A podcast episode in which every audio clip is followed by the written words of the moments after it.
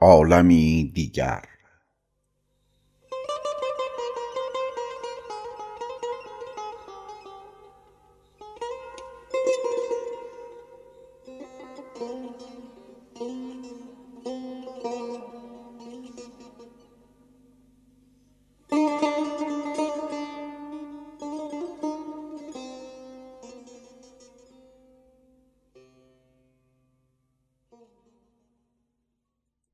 آنجا مأوای دلدار است و دلدار حافظ ما که هستی جلوه ای از حسن روی اوست در دل شاعر مأوا دارد.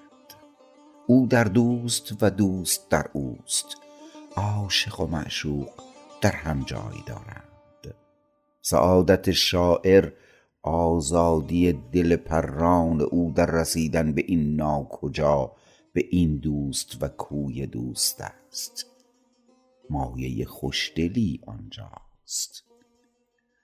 اینجا دخمه خواب ناهشیار و آنجا باغ بیدار و هشیاری است و چون موهبت هشیاری برقی بزند و تاریکی خواب را بزداید جوانه آفتاب در باغ دل می شکفد کسی از جایی به جایی نمی رود بلکه همینجا بدل به آنجا می شود این است که پیر گل رنگ من می کوشد که خود را چون تیری از چله کمان خود پرتاب کند و از مقامی به مقامی دیگر رسد. باشد که دیو بیرون رود و فرشته درآید. تا از خود آدمی دیگر و در خود عالمی دیگر بسازد. زیرا این مرغ زیرک تا در اینجاست در دامهای اینجایی خود اسیر است. آدمی در عالم خاکی نمی آید به دست. عالمی دیگر بباید ساخت وز نو آدمی. عالم خاکی همین عالم تقدیر و ضرورت و بی اختیاری عالم فلک گردنده و زمان رونده و چهار عنصر سازنده و نظم پریشان است. عالم خاکی عالم غربت است زیرا نیروهایی چون خشم و آز و شهوت در من بیتابی می کنند و راه مرا به سوی من بستند. بسیار چیزها ره زنان راهند. و تا وقتی که در اینجایم آدم از بهشت رانده ام در ساحت خاک زمین گیرم و قانون وحشی روزگار چون طوفان مرا میراند و به هر سویی می‌زند و مجالی نیست تا در خلوت خود آنی بیندیشم که چیستم و کیستم از کجایم و به کجا میرانم. زمان مثل سیلاب در مسیل عمرم میگذرد و من چندان گرفتار کشتن وقتم که دیگر مهلتی نمیماند تا عارف وقت خویش باشم و آن را دریابم. در این حال نه تنها از خود که از جهان گرداگرد از چیزها و کسان نیز دور میمانم. طبیعت خانه و نظرگاه من نیست و انگار هرگز در گهواره خاک نخواهم خفت. پرسه بیخیال ابر بهار و بازیگوشی باد سبکبال و آوارگی پرندگان در کوچه های خلوت را نمی بینم. شکوه صبور کوه در سینه آسمان نمی آرمد.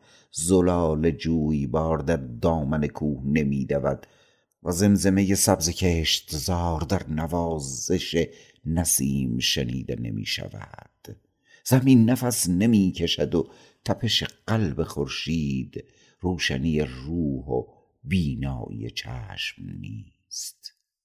همچنان که انسان از حالتهای طبیعی خود بی نصیب میماند طبیعت نیز حالتهای انسانی خود را از دست می‌دهد و تنها آب و ملک و جولانگاه بیداد ما می شود و باید هرچه بیشتر بر آن پیروز شویم تا هرچه بیشتر به دست آوریم. با یکدیگر نیز به از این نیستیم. جمعی دونده ایم در میدان کاسبانه اجتماع. همه با هم میدویم اما در این مسابقه بی امان که هر کس درنگی و نگاهی به همراهی موجب ماندن است هر کس برای خود میدود و هر کس در تنهایی خود از نفس میافتد. این گونه پیوسته در خود می پیچم که تند تر برانم و زودتر برسم. خدا می‌داند به کجا.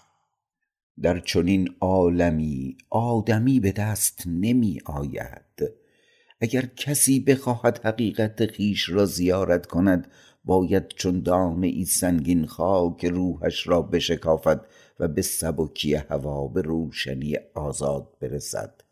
باید عالمی دیگر در خود بسازد. سیر و سلوکی دور و دشوار در وادی ناایمن نفسانی. نان که نخست عالمی دیگر ساخته شود و سپس آدمی دیگر در وجود آید. یکی پیایند منطقی دیگری نیست تکوین این هر دو با هم است زیرا عالمی دیگر را تنها آدمی دیگر می‌تواند بسازد و تا عالمی دیگر نباشد آدمی دیگر پیدا نمی شود شاعر در اینجا به مرگ و تولد همزمان اسیری و آزادی روح می اندیشد نه به سیر مدام زمان و تغییر مکان. اما همزاد با آدم و عالمی دیگر زمان و مکان دیگری پدید می آید جایی و آنی به کلی دیگر که ناشی از دگرگونی کیفیت روح است. جهان و اجتماع آینی از آن خود دارند. فلک گردنده و زمان ساز است و زمان خداوند زندگی و مرگ ماست.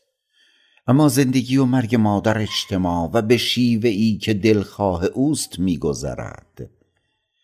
قانون این هر دو در من جاری است. روزی که نمی‌دانم در جایی که نمی‌دانم رها شدم و باید چنان که پرورشم می‌دهند برویم. من صاحب زمان و مکانم نیستم و جبر زندگی به راه و رسم خود مرا به منزل آخر میرساند. این طرحی است که عمرم در تار و پودان میگذرد و نقش آن را به خود می‌گیرد. حال اگر بخواهم خود را از عالم خاکی ناآزاد برون فکنم باید این طرح را در خود فرو ریزم و تار و پود جهان را پاره کنم تا خود را به ملکی دیگر اندازم. بیا تا گل برافشانیم و می در ساغر اندازیم. فلک را سقف بشکافیم و طرحی نو در اندازیم.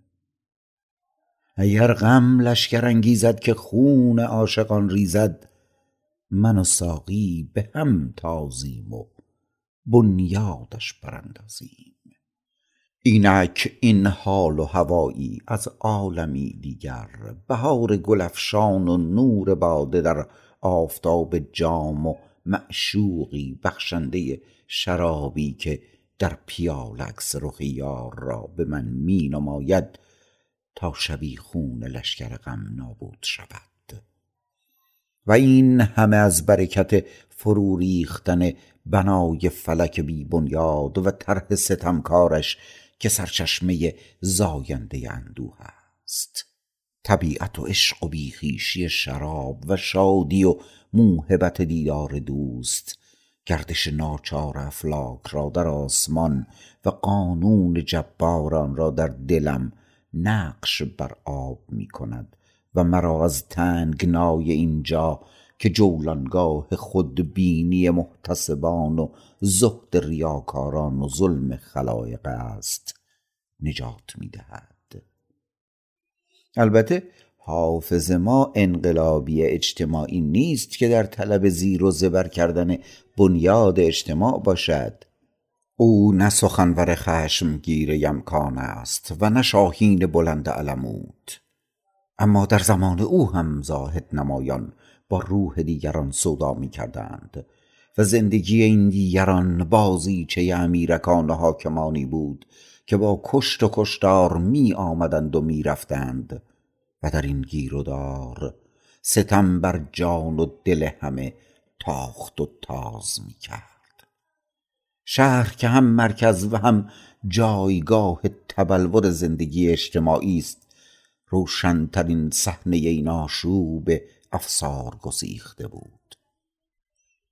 آنکه جویای عالمی دیگر است نه تنها باید از جهان طبیعت فراتر رود بلکه باید پوسته چنین پیل ایرانیز بشکافد.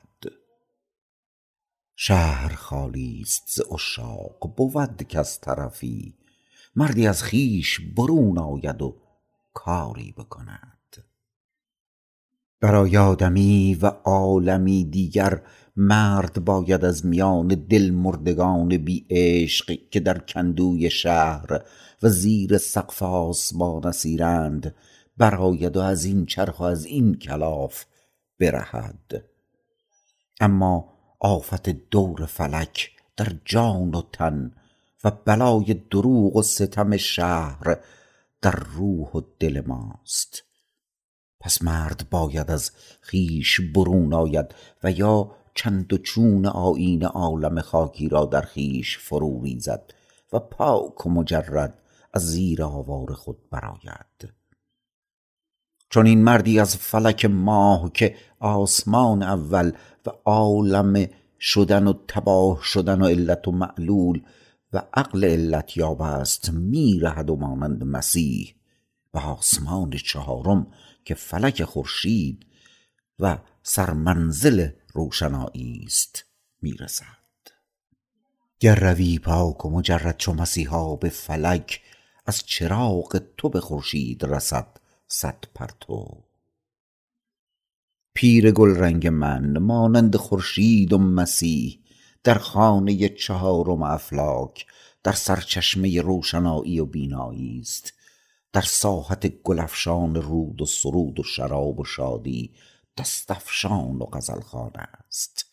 گویی آرزوی آن فردوس نور و سرود و یگانگی با سرور دانا که زرتشت پیر نوید می‌داد همچنان در ته دل پیر من جوشنده و گرم کار است. اما روی سخن حافظ ما آنگاه که می‌گوید بیا تا خاک وجود خود را در منظر شاه خوبان اندازیم. با هر کسی نیست. خطاب او به عاشق شهر بی اشقان است. هرچند در هر سری سری ز خدا هست. ولی تا این سر گشوده نشود رمز عشق در باغ دل نمی شکفد و شهر از عاشقان خالی است. باری آرزوی بیرون آمدن از خود نجات از عالم خاکی و بنای عالم و آدمی دیگر در شهری پر از عاشقان فقط آرزوی حافظ ما نیست. پیام اوست. او ما را به این دگرگونی عجیب که تنها از برکت عشق شدنی است فرا می‌خواند. و اما عشق لطیف است نهانی که چگونگی آن را نمی‌توان دانست. زیرا موضوع دانستن چیزهای جهان خارج و رابطه عقلانی آدمیان با یکدیگر است. عقل این چیزها و رابطه ها را میسنجد و پیوند علت و معلولی آنها را مییابد و قانونشان را در طبیعت و اجتماع کشف می‌کند و آنها را به کار می‌گیرد. قلمرو دانایی در دایره عقل است در پهنه شعور و خداگاهی و عقل چگونگی چیزها را تعقل می کند با استدلال منطقی می‌گوید که قانونهای جهان چگونه در هم عمل می کنند و بنابراین چیزهای جهان چگونه اند و رفتار ما در برابر آنان چگونه باید باشد. عاقلان روزگار شاعر فرزانگان و خردمندان را نمی‌گویم. عاقلان آن روزگار عالمان دین و دنیا هستند. مفسران و متکلمان و فقیهان و واعظان و قشریان دیگر که می‌دانند خالقی دانا و توانا علت علت هاست. و به حکمت خود جهان را این چنین خواست و آفرید. حکمت او به مسلحت ما آگاه است. ولی عقل ما به حکمت او نمی‌رسد.